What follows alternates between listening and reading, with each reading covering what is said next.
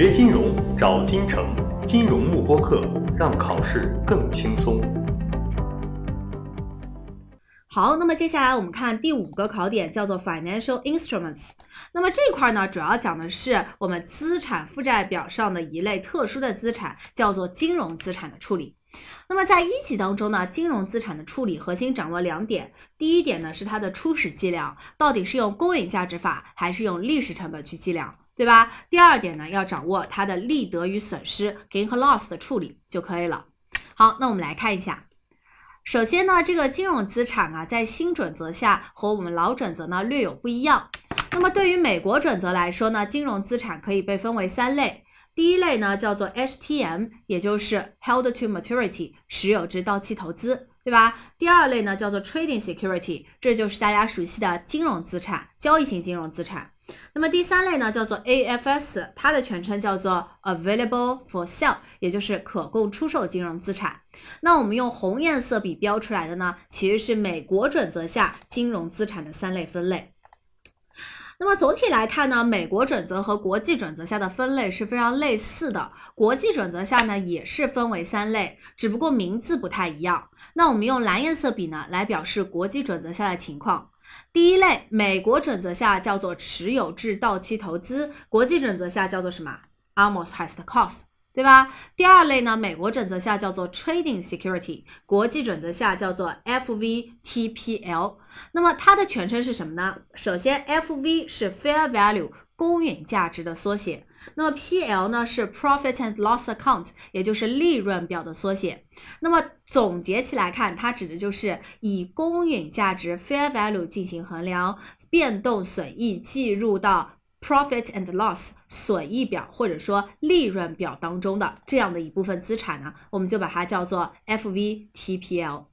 好，那么接下来对于美国呃对于第三类金融资产来说，美国准则下叫做 AFS，国际准则下叫做什么？是不是叫做 FVTOCI 啊？对吧？那么 FV 同样也是以公允价值进行计量，只不过我的利得与损失怎么样？计入到 OCI 其他综合收益下的金融资产。好，所以我们会发现呢，实际上国际准则下的命名就是按照他们的确认方法来进行命名的。好，那么这三类金融资产的分类呢，在美国准则和国际准则下略有不同，在但是在一级当中不强调。我们只要知道第一类金融资产，也就是持有至到期金融资产，它最大的特点是什么？我们说股票和债券只有谁有到期日啊？是不是只有债券有到期日？所以通常情况下呢，第一类金融资产只能够被归类为债券。掌握到这里就可以了。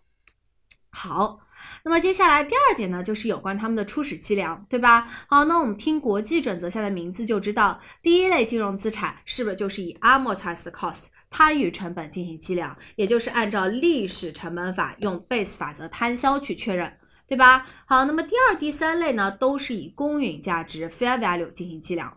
那么第二、第三类有什么区别呢？首先，他们往往指的是没有到期日，或者说我不准备持有到期的投资。好，那么对于 trading security 来说呢，它往往是一种更短期的投资，通常情况下是九十天之内。